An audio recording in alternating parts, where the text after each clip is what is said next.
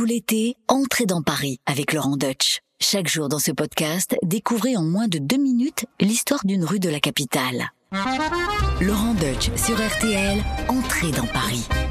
Aujourd'hui, nous voilà dans le quatrième arrondissement, du côté de la Bastille. Alors quand on prononce, c'est vrai, ce rue de rue du Petit Musc, on a la sensation de se retrouver dans une petite rue champêtre qui colle euh, assez bien avec son environnement. hein. On est en effet en plein cœur du marais, donc euh, marais euh, qui provient d'un marécage, mais aussi des cultures maraîchères. Il y avait beaucoup d'arbres fruitiers, de vergers, donc c'est vrai que cette sensation a un petit charme provincial et, et bucolique qui semble lui coller. Mais en fait, l'origine de la rue n'est pas celui qu'on croit. En fait, autrefois, la rue était beaucoup plus animée qu'aujourd'hui et elle était fréquentée pas par n'importe qui, par des prostituées. Parce que figurez-vous qu'elle s'appelait la rue de la pute Imus. La pute s'y trouve, bref, une rue de prostitution. On a voulu cacher cet euh, héritage déplaisant, donc rue du Petit Musc, c'est beaucoup plus propre. Mais quand on réfléchit, ce nouveau nom n'est peut-être pas si éloigné que ça de l'origine de la rue, parce que ça vient même du sanskrit qui veut dire testicule. Donc c'est un- c'est un, parfum qui sent très fort, c'était celui sécrété par les cerfs en rute. Donc si aujourd'hui ça sent le musc, rue du Petit Musc, c'est peut-être parce qu'autrefois il y avait beaucoup de cerfs en rute dans les parages. Dans cette rue euh, qui mène à la Seine, on trouve un magnifique immeuble de style Renaissance qui est vraiment incontournable, faut aller le voir. Aujourd'hui il est occupé par un collège, c'est l'hôtel de Fiebay.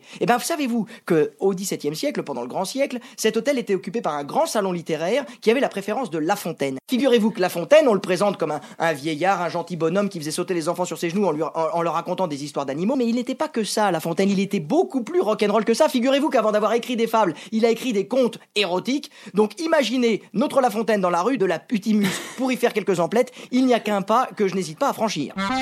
Entrez dans Paris avec Laurent Deutsch sur RTL. Merci d'avoir écouté ce podcast. Pour découvrir tous les épisodes, rendez-vous sur l'application RTL, sur RTL.fr et toutes nos plateformes de podcast partenaires. N'hésitez pas à nous laisser des notes et des commentaires.